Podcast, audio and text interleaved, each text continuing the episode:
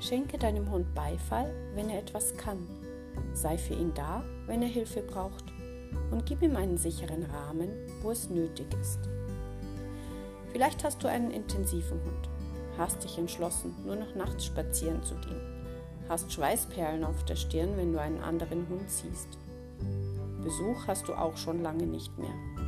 So hattest du dir das mit deinem Hund nicht vorgestellt. Verschiedenste Hundetrainingsmethoden hast du auch schon ausprobiert, aber du merkst, dass du nicht dahinter stehen kannst.